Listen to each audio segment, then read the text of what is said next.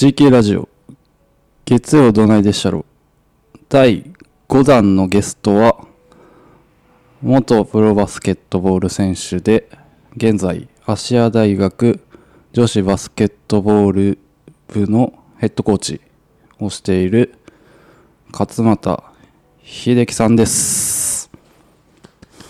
よろしくお願いします。よスペシャル系ありがとうございます。懐かしいですね、その。スペシャル K はいつから いつからのあだ名なんでしょうか？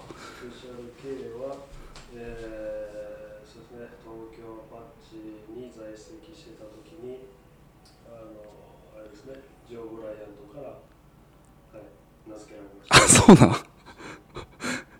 それ特別なあだ名やったんやそういやでも結構、それ後から知ったことなんだけど、うん。結構それには意味があったらしくて。うん。それが正直今でもまあその理由を知ってしまってらしたら、うん。ちょっと後悔はしてるかな。なんなんそれ？それから聞かせてください。えっともともとうん。そのうんまあこのサイズでうん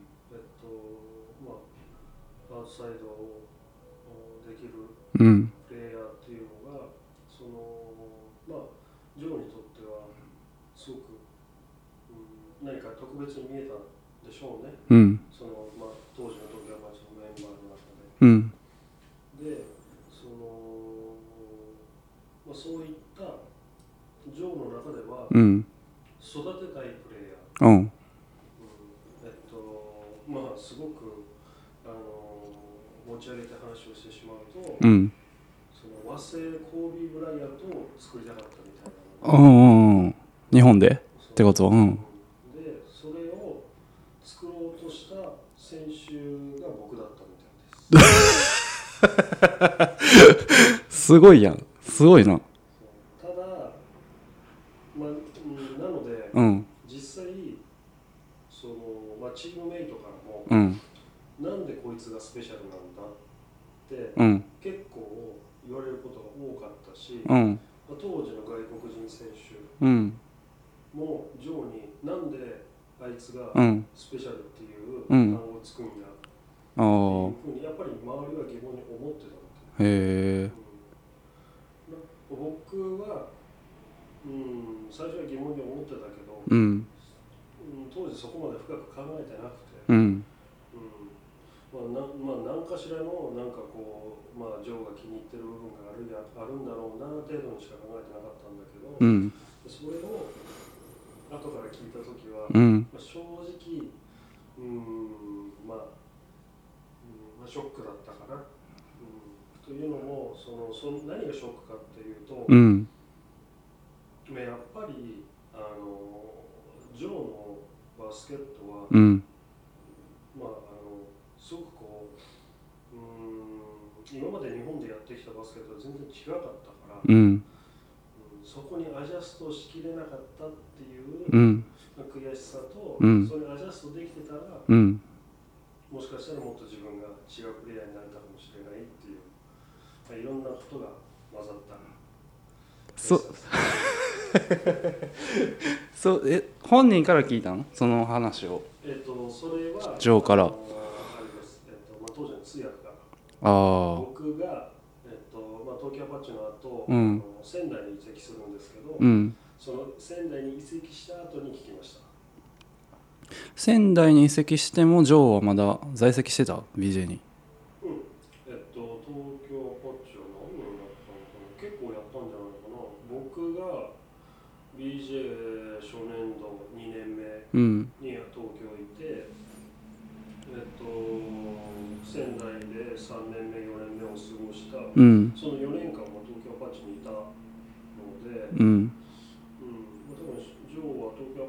45年は多分いたと思うよ。うん。勝俣の K やろ？勝俣の K と交尾の K が。いや名前は分かんないけどまあでも一緒だね。それは知らんかった。自分で自分の可能性がどれだけあるなんてもちろん分かるわけないから、うん、素直にそのなんだろう、うんまあ、コーチの言うことをうん。信じて、うん。自分の頭の中で描いてるバスケットと全く違うものだったとしても、うん。まあ、それをやり続けることができなかったのはすごい悔しいから、うーん。よくジョーに言われてたのは、うん。もう本当、あのーハーフコート、ファーストエントリーで、うん。ファーストエントリーのパスでうん。もらって、うん。空えうん、とりあえずお前ボール持ったらうん。シュート打て、シュート打て。うん。しか言われなかったのに、うん。うん。ってなると、うん。やっぱりザ・ジャパニーズバスケットをうん。ずっとやってきたら、うん。え、何してんの？ってうん。なるよね、うん。うん。でもそれの真逆だったから。うん。うん。ジョーはそこでシュートを打たない僕に対してはすごく怒ってた。うーんうんななかなかね、うん、ちょっとアジャストしきれなかったかな。うーん。うん。ね。それを、なんだろう、後々、うん。そういう思いがあったっていうことを聞いて、聞いたなら、うん。実際ね、なんだろう、まあ、コービー・ブラントのプレーを見たりとかしたら、そういうシーンってすごくたくさんあるよね。うんこういうことをコーチは望んでるんだってイメージできたから、もしかしたらできたのかもしれないけど、コービー見てなかったん？かっちゃん。その当時。NBA いや、その見てたけど、うん。僕をコービーのようにしようとは全然理解がそのそういう理解はなかった。あうん、ただ、まあ、身体能力あるな、あううんん。動けるな、うん、っていうプレイヤーとして見てるんだろうな程度にしか思わなかった。うーん。うん。なるほどね。うん、だからまあたらればの話だけど、うん。コーチがそういうプレイヤーに育てようとしてるっていうのをもう少し早めに教えてもらえたらよかったなとは思う まあでもそれも自分で気づけろっていう世界だからね。気づけなかったのはまあ自分の責任なんだろううーん。確かに最初の壁でもあるよなその外人ヘッドコーチの考え方を理解するっていうのが難しいもんな。難しかったね、うん、特に、うん、と僕の場合は、まあ、大学で、うん。えー、と2年間リクさんとやってるから、うんまあ、その高知留学帰りのリクさんとねうんやってはいるけれどもやっぱりそこで何がじゃあ日本とアメリカで考え方が違うのかっていうとそんなに、まあ、深くも考えなかったし、うん。でまあその後ね新潟アルビレックスに行った時はもう本当、まあ、当時の、まあ、日本の主流のバスケットやったし、うん。でじゃあいざジョーになったら、うんジョーの場合はうん。おそらく、まあ、アメリカ人コーチの中でもうん。だいぶ制限を設けてないから。うん。うん、なるとアメリカ人コーチの中でも中とこ結構、うん、経験とうん。IQ がないと、うん。うんアジャストしきれない、ううんんバスケットだったのかななると、まあ、当時の僕で言うと、うんうんまあ、正直 IQ がすごくあるわけでもないし、うん。うん。まあ、どちらかというと学生の延長線上でバスケットをやってる。もしくは決められたうん。動きをやる、それをコートで表現する。うん。っていうことしかなかったから、うん。やっぱりそういった部分では自己責任っていうのとうん。自分を表現するというのは正直し、うん、アジャストしきれなかったね、うんうん振り返っていきますよ。どうぞ。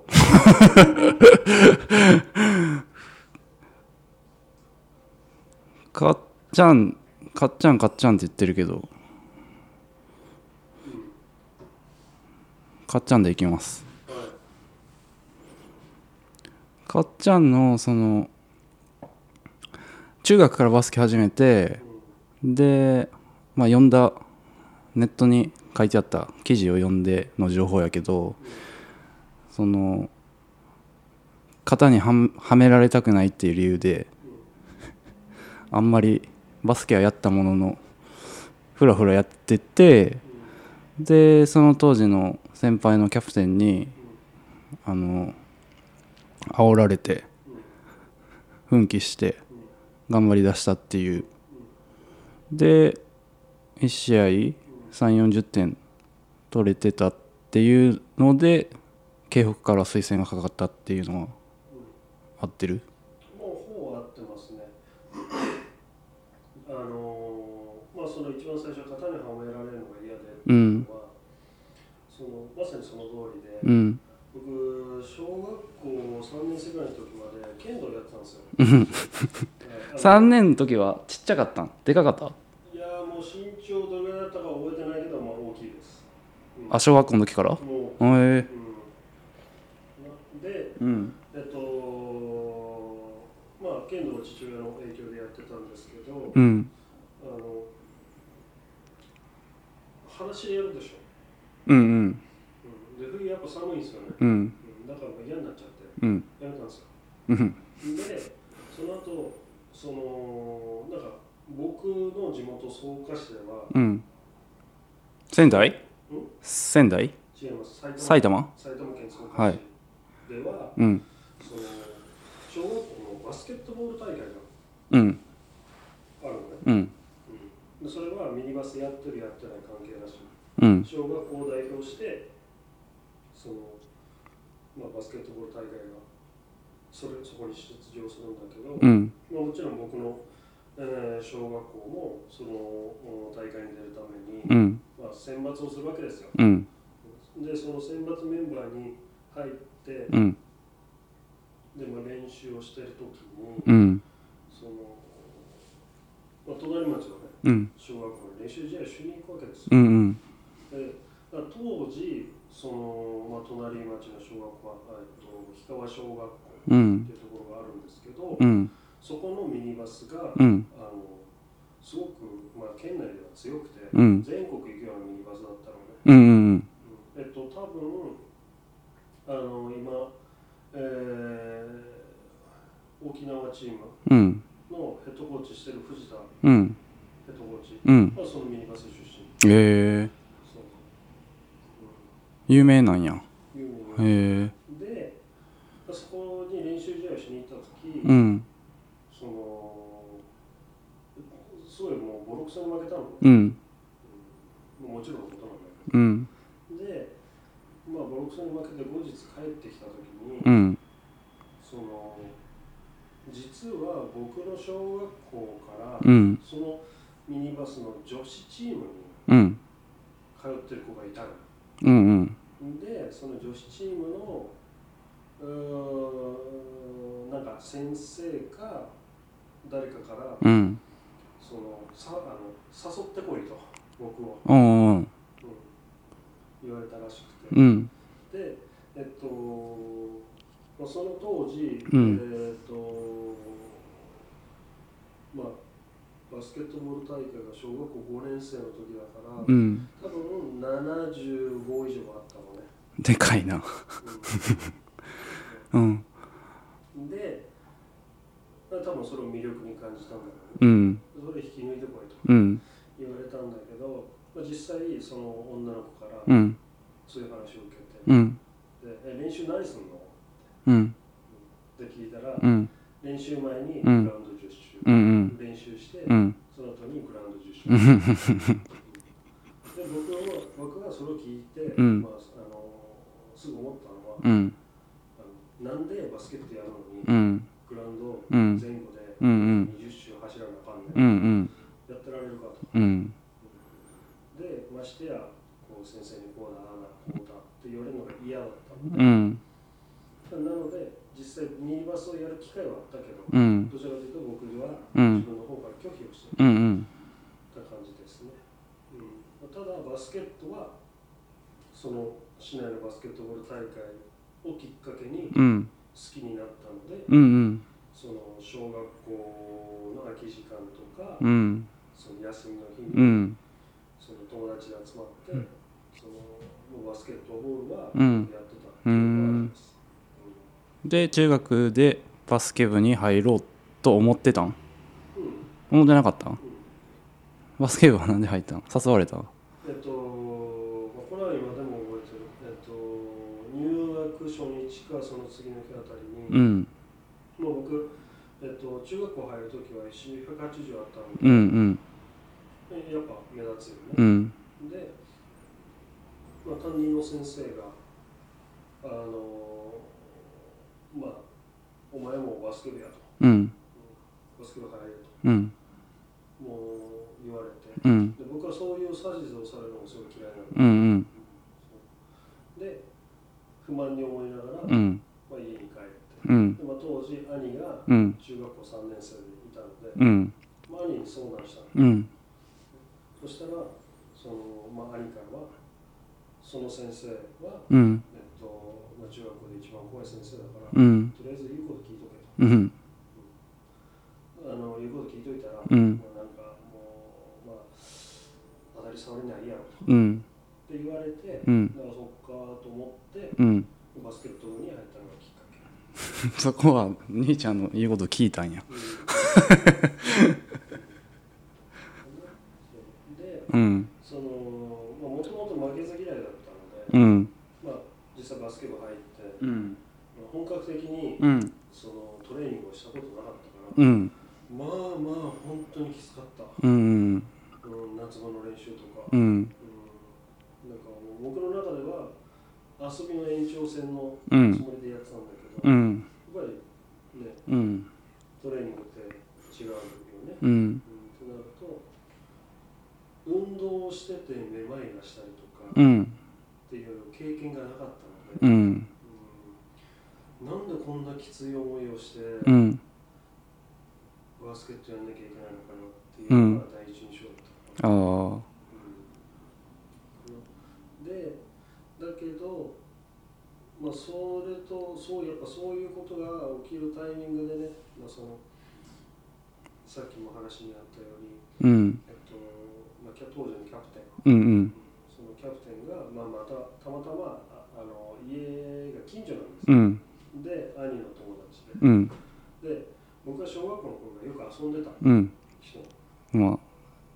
で、まああのえーそのキャプテンからうん「お前じゃ無理だ」と「うんお前根性ないから無理だやめちまえ」うんという一言が、うんまあ、負けず嫌いの僕には火がついて、うん。うん、でそれやったらもうあのやったと、うん。うん、っていう思いで、うん。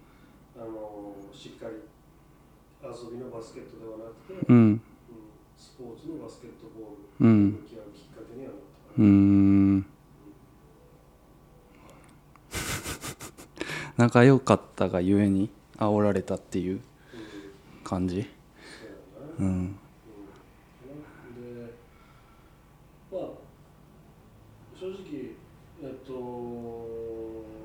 中学校のバスケットボールは、うん。うんやっぱりある程度体力が出来上がったら、うん、非常に楽しかった。うん。そのなんだろううん3年間で、うん。えー市内大会は、うん。えーほぼ3位なのね、おん、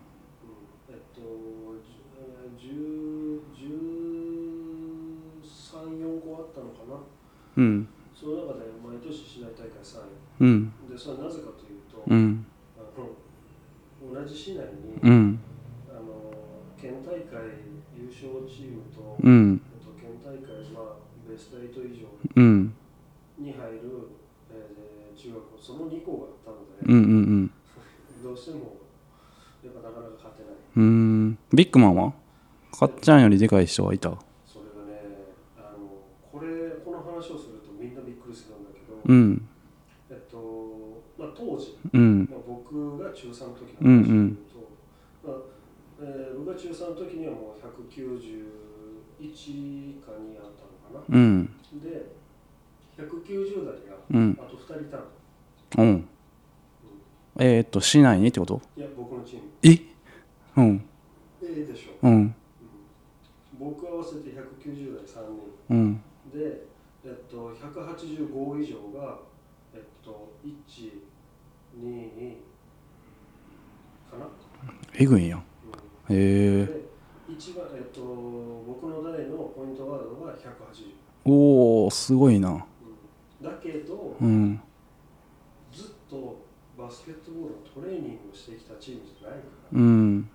みんなどっちかというと遊びの延長線上だから、うん。まあ、やっぱりしっかりトレーニングしてるチームが勝てないよね。うん。なので、そんなチームではあるけれども、うん。市内3位まで行けてたのはもしかしたらそういう理由かもしれない。うん。でかすぎやろでも。う んね、当時は別に何も思ってなかったけど、うん。うん今考えると、なかなかないんちゃうほんまに。ないね。ね。え。ー、なかなか今さその自分が中学生教えててさその体力が出来上がったらより試合で自分の動きができて楽しくなるっていうとこまでなかなかいかへんよなみんな。うん、あれってさなんか教え誰からこうなんていうの教えられるというかそのそのなんか怒ったらあかんかもしれへんギリギリのラインやなんかその練習中にめまいが起こってしまうとかさ。なんかその吐き気がしちゃうとか熱中症になるとかを予防せなあかんけどもうそこまでいかな体力がつかへんやんか。うん、なんかこれだから言えへんけど自分でそこまで追い込めたらその後が楽やからなやっぱ。うん。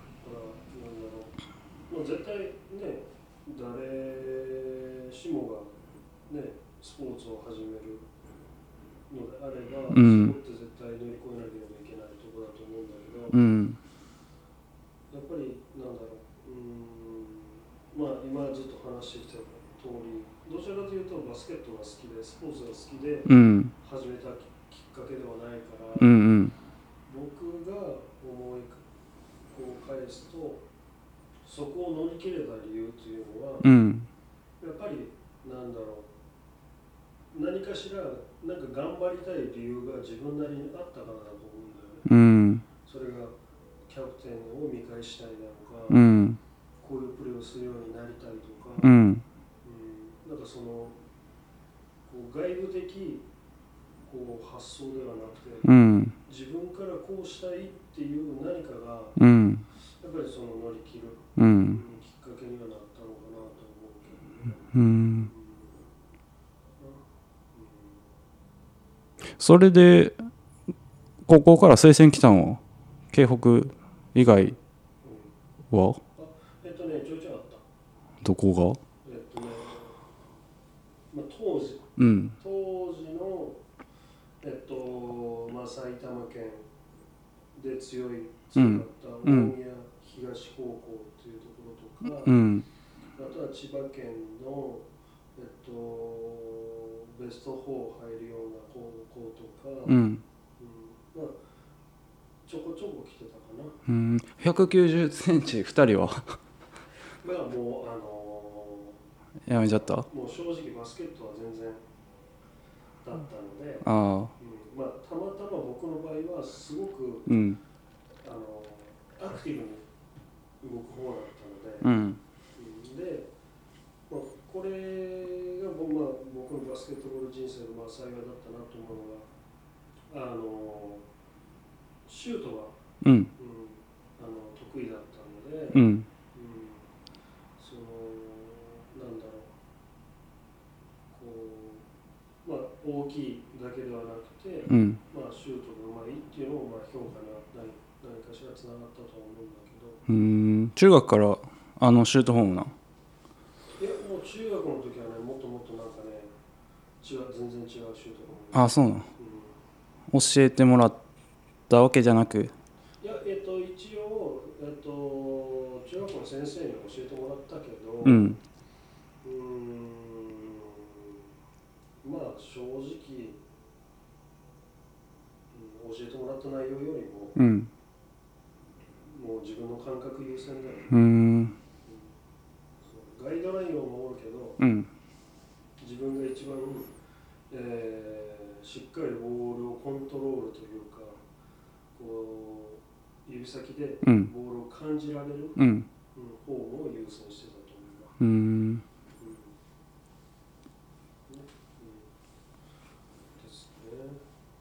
京北時代は寮？いやもう通い。どれぐらい？うーんとそんなにね直線距離では長くないんだけど、うんうん。えっとまあ、乗り換えとかそういうのを含めると大体1時間ぐらいかな。うーん。そんな遠くないんや。うん京北時代の話は？京北じ京北高校はきついの練習？うんうんきつかったね。きつかった？もう練習きつかったっていうのもあるし、うん。そのまあもともと僕が慶応高校に入るきっかけうんになったのが、さっき言ったあの市内で、うんうん。えーまあまあ、県一位の中学校の監督がうん。慶応高校出身だっあうんた。で、うん。そのその監督がうん。なんか同じ市内にうんおもろいやつおんでっていうので、うんうん。うん。まあ、僕をその、まあ、慶応に紹介したらしいんだけど、うんうんあのなんだろう、うん、まあなこうまだ入学はしてないけど、うん。まあ、そのその候補、うん。うん、慶応高校が集めてる同期うん。を呼んで練習会とかっていろいろうんうんしたりするでしょ、うん。その時に、まあ、僕以外にもやっぱり何人か来てる。うん。だけど僕はあの市内大会止まりの人間だから、うん。この人たちがどういう人たちなのかって知らない、うん。うん、で、まあ、知らないまんまうん。実際にうん。で、まあ、同期に「で中学校どこなの?」とうん。聞くように、うん。そしたら、まあ、例えば、まあ、東京でうん。優勝したうん。中学校のうん。キャプテンとか、うん。えっと、ジュニアオールスター選ばれてましたとか、うん。えっと、全中準優勝キャプテンですとか、うん。うんってなった時に、うん。まあ、まあ正直思ったのは、ううんまあまあ俺は、まあ、あの来るのを間違えたなと、あうん。うん、あのまあ埼玉のねうん。そのまああの県大会にも行かないような中学校から、うん。とんでもないところに来てしまったと、うん。うん、いうんでまあとりあえずついていくのが必死だったよね、あで中学校でやってたバスケットはバスケットじゃなかったうん。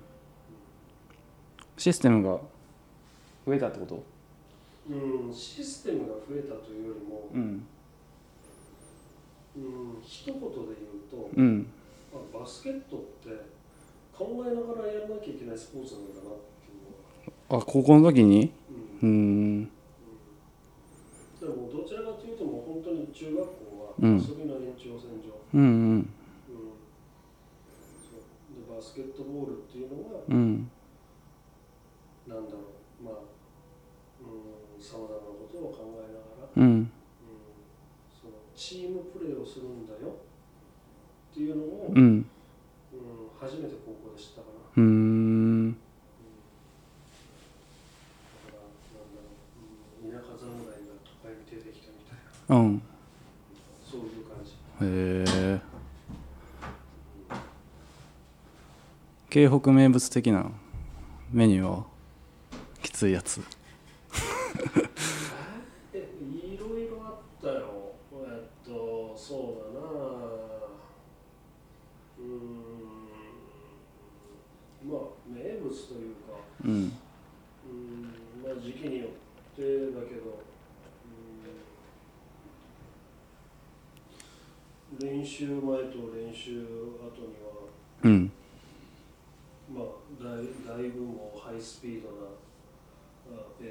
うん。ランニングねランニング50周ぐらいかな、高等うん。うん。して練習入って、うん。で終わりもまあ50周ぐらいかな。そうあれやな。っていうところが、まあ、そそういうのもあるし、50周の時もあったし、30周の時もあったけど、うんちょっと覚えてないわ。で、名物、うーん、僕がいた3年間で、うんスリーメンの、うんえっと、55往復がうん回あったかな。あの1往復、2往復、3往復、5、5、6こって最後10往復。うんをして、うんえー終わるっていうのが1回やったかな、うんで3年間で一番きつかったのはその僕がいた3年間って、うん。まあ、慶応の長い歴史で言えば、うん。あの一番あの長くなうん。年代なんですよ。はいはい。というのはえっと、えー僕の僕の入れ替わりうん。で卒業してった代うん。が最後で、うん。えっと、その後インターハイが途切れてしまうの。うんうんなので僕が1年生の時と、うん。うん僕が2年生の時はインターハイ出てない。うん。で、えっと、僕が2年生の時は、うん。えーっと確かベスト4にも入らなかったうんうんのでうん。まあ多分、まあ、なあの歴史のある高校なので、うん。やっぱり監督がうんいろいろな批判をうん受けて、うん。で、えー僕らの代になった時に、うん昔の練習を復活させるっうん。ていうことで、うん。まあまあまああのーさいろんなきついことをさせられたかな。でそんな中僕らの代は、えっと、東京都で負けなしだったのね、うんうん全部優勝してんだけど、うん。で、えーそんな中で、えーまあ、インターハイの出場を決めて、うん。そのお年のインターハイが高知インターハイだったかな、うん。で、まあ、高知は暑いところやと。うん。っていうんで、えー暑さ対策をしていこうと、うん。うんいうので、えっと、夏場で、うん。まあ、すごく暑い時期なんだけど窓閉め切って暖房をかけて。ええクーラーあったんっていうかじゃあ体育館に。うん体育館に、うんえっと、クーラーというのは暖房だけだったかなあ夏場はクーラーはかけない。うん。で暖房かけてうん。うん。で僕らはスウェットかうん。ウィンドブレーカーどっちかを着てえぐい。でマスクをしてうん。で練習すうん。るでその練習はその、まあ、トレーニングともうほんと走り込み。うん。走り込み1時間か1時間半ぐらいだったかな。うん。それやってうん。休憩してうん。でバスケットに入るんだけど、うん。その走り込み1時間半は水はもちろん飲めないし、うんうんまあ大変なことになるよね、うん。うん。もうあの意識朦朧とするし。生き残ってる人いるの？1時間半水飲めへんくて。サウナにいるみたいなもんやろ。その状態でスリーメン、うん。オフとか、うん。シャトルラン何本とかやるから、うん人間ってうん。窮地に立たされると、うん。すごい発想が出るんだよね、うん。マスクしてるからさ、うん。でもマスクびっちゃびちゃになるやん、っうん。てなると水分補給にそのマスクの汗を吸うよ、え。うん。もうそれでなんとか必死にあの、まあ、あの乗り切って。ー、耐えれたん全員。えっとねいや全員は無理だったね、うん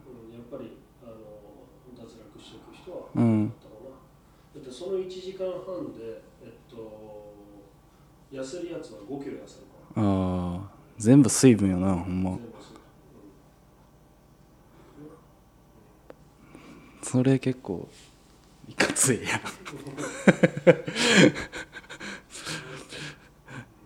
ででもそれで勝てちゃってんねんもんなベスト 8? インダハイ？いやえっとねベスト 16?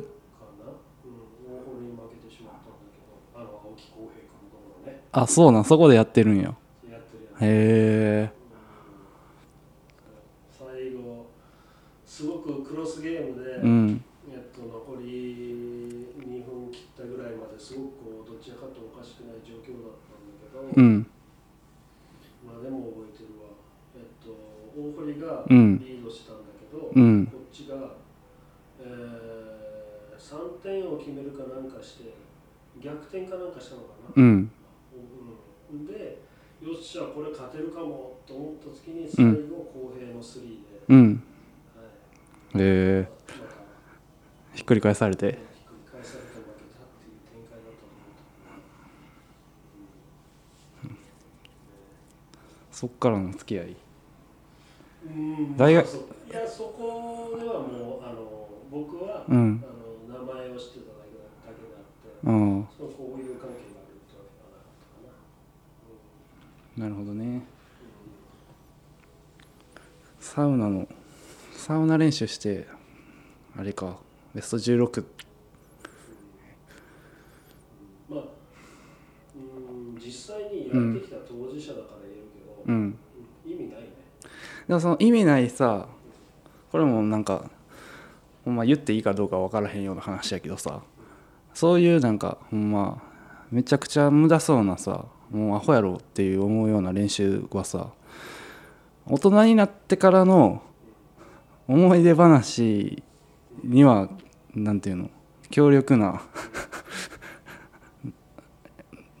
コンテンツというかさ要素やん。なんかその時に必要な先生はさほんまに必要やと思ってやってるんやろうけどさもちろんさその1時間1時間半水が飲めへんっていうのもさ今はもうないやんか。でも意外と耐えれる人と脱落する人はいるけど両方がさ思い出話にはなるもんな。ししなへんかったらほんま。思い出話にするのであれば、まあ、すごくこういい、えー題材にはなると思うんだけど、うん、まあ実際、まあ、僕今でも記憶あるのね。うん。そのじゃあ実際そういう暑さ対策をしてってインターハイ行った時に、うん。やっぱり暑いものは暑い、うん。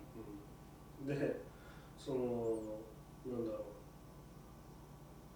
う、うん、その暑さ対策のトレーニングは走ることと、うん。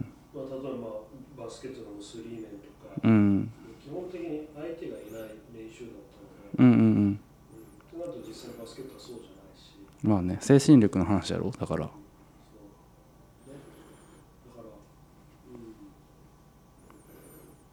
ん、なんだろうな、ね思い出話用の練習やなだから。まあ、あとはまあ正直その練習内容も、うん、そうだけどそれ以外にも、うん。うん、やっぱり自分のバスケットボール人生を振り返って、うんうん、同じように思うことはあるけどね、うん。うん、それは、えー大人になってから思ったことかな、うん。うんそれはまああの話どんどん、ね、こうしていく中でうんお伝えできればなと思いますけど、はい俺が高校生の時にちょうど水分補給の 必要性が出てきたぐらいやからね僕が高2ぐらいの時までは飲んだらあかんっていう話やったね。違うスポーツも。もうね、何だったんだろうね。そのまあ、うーん、その当時、うん。僕が高校3年生ぐらいの時に、うん。まあ、うちのキャプテン、うん。すごくクレバーな、うん。あ藤健介、うんうん。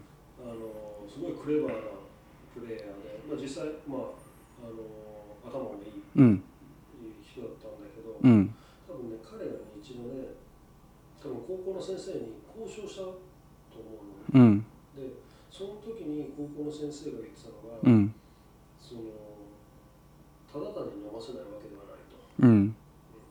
でそのまあ根性論とかってうんいうのもあるんだけど、うんその水を、えー飲ませる機会を与えると、うん飲みすぎるやろと、うんうんうんでパフォーマンスが落ちるっていうふうに言ってた時期があったかな、うん。うん。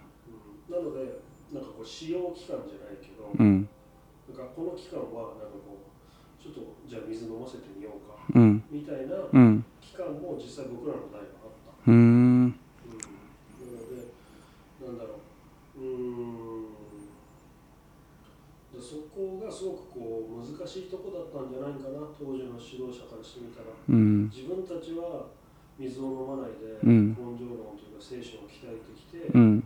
えー鍛えてきたから、まあ、こういう自分の経歴成績を残せた。うん。でもその近代的にうん。水を飲ませた方がいい。っうん。ていうような、うん。あー話は聞くけど、うん。実際それがどうなのか、うん。どうなのかわからない。うんうん。でも飲まないででや、えーできちゃってる自分たちがいるうんっていうなんかすごくこう、まあ、指導者もすごくこう葛藤してたうん時期なんじゃないかなって、うん。うん。今改めて思い出すとそう思うから。うん。ねうん。まあねなんか飲ませいつでも飲んでいいけどまあ大概みんな飲みすぎるもんな。でもそれもさその飲みすぎるか飲みすぎひんかはさいつでも飲んでいいねんからさ自分で考えりゃ量調節できんねんけどな。大概飲みすぎるよな。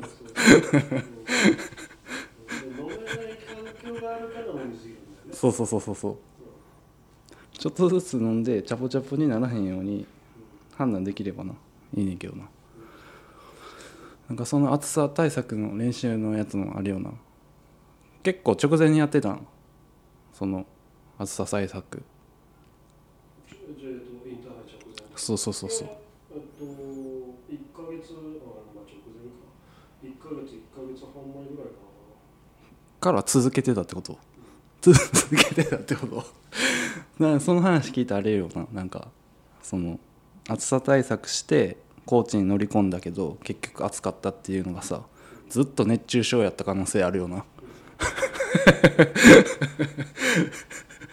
なんかうまいことバランス見て暑さ対策をできてればなんかもうちょっと涼しかった可能性あるよなね 頭頭いってる状態で試合してそうやもんな。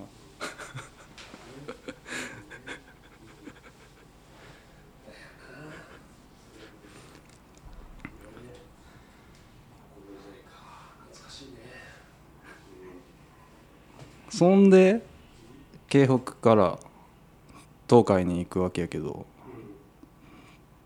うん。ね。推薦は？東海以外のうん。えっと、専修大学から来てた。おお。専修か東海？二択？えでえっと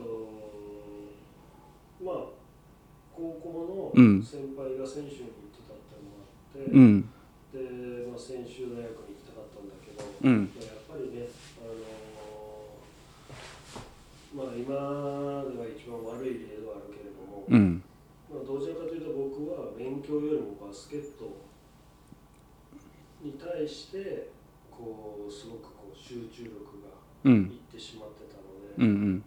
まあ、高校の先生からは、えーまあ、専修大学行っても、うん。うん。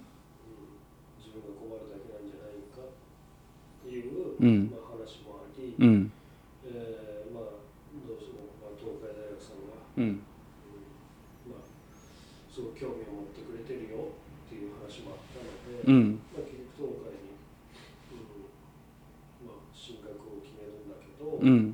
まあ、当時の東海は、うん。えー、と関東2部のチームだったのね。うん。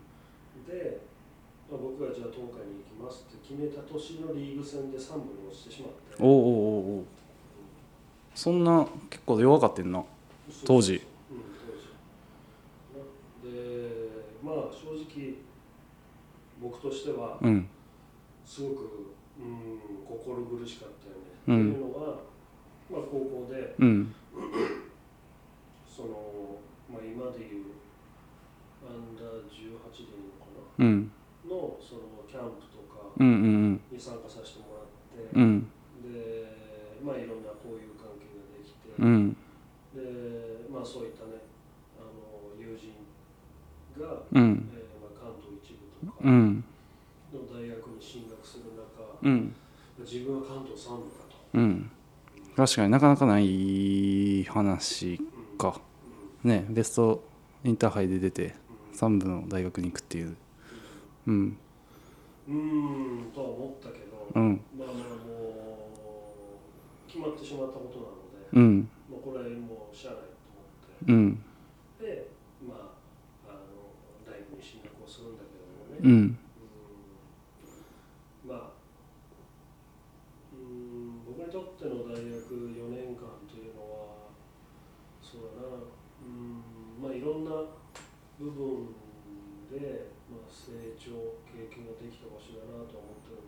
うん。えーまあ、これもね、まあ、過去の話だからうん。言えるけど、えーまあ、さっき言ったように自分の中では早く関東一部に行きたいとういうん。自分の思いをずっと持ちながら、うん。まあ、実際入学をするわけだよね。うんであの今でも覚えてるわあの、まあ、入学したら、うんあの歓迎会とかね、うんうんあるよね。うんで、まあ、その歓迎会で、えっと、まあじゃあ1年生一言ずつうんで、えー振られて、うん僕はそこで、えっと、まあ早くうん関東一部に上がって、うんえー頑張りたいですうんって言ったら、うん。うんあのまあ、周りの諸先輩方が、うん。まあ、やっぱり、えっとまあ、当時のね、うん。全日本ジュニアとかうん。に入ってたやつ言うことが違うねっていうようなうんうん言葉をもらったのうね、んで、まあ、その言葉を聞いたときに、うんあもう俺はちょっと来る大学間違えたなと、うんうんっていうのが第一印象だったから、うーんでやっぱりこう自分の思いと、うんうん、実際周りの環境っていうのにすごくギャップがあって、うんうん、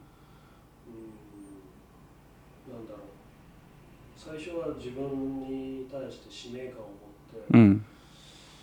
やろうと、うん。うん、してたんだけどやっぱり人間ってね、うん不思議だねやっぱりこう楽な方に自然と流されるんだよね、うんうん、となるといつの間にかその使命感もうんなんかだんだんだんだん薄くなっていってしまって、うんで気づいたらどちらかというと、うん、僕もなんだろう周りのプレイヤーと同じようんうん。プレイヤーになってしまってたかな。うん。ね、でまあそんな中うん、まあ、やっぱりバスケットボール以外のところにすごくこう目があってでバスケットボールに集中できない。何それ？バスケットボール以外のとこって？バイト？女酒？車とかねああそっから車が好き。うん僕は基本的にそのお酒を飲むのは嫌いじゃないけど、うん。なんだろうこれも一番最初の人に強要されるのかっていうところ、うんうんその美味しく飲みたいもの美味しく飲んだら楽しいものだし、うん。うん何かこう義務的に飲むのがまだまだあった時代なので、そうやね。うん一気が止まらへんやつやもんな。そうだね。うん。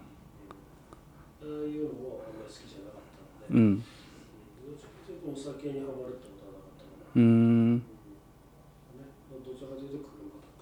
車買ってたん？その時。買ってたねえ買ってた？な 何で？バイトしてて自分で。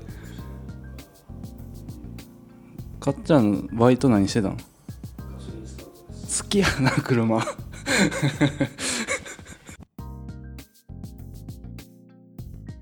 Thank you for my podcast. Continue next Monday. Bye.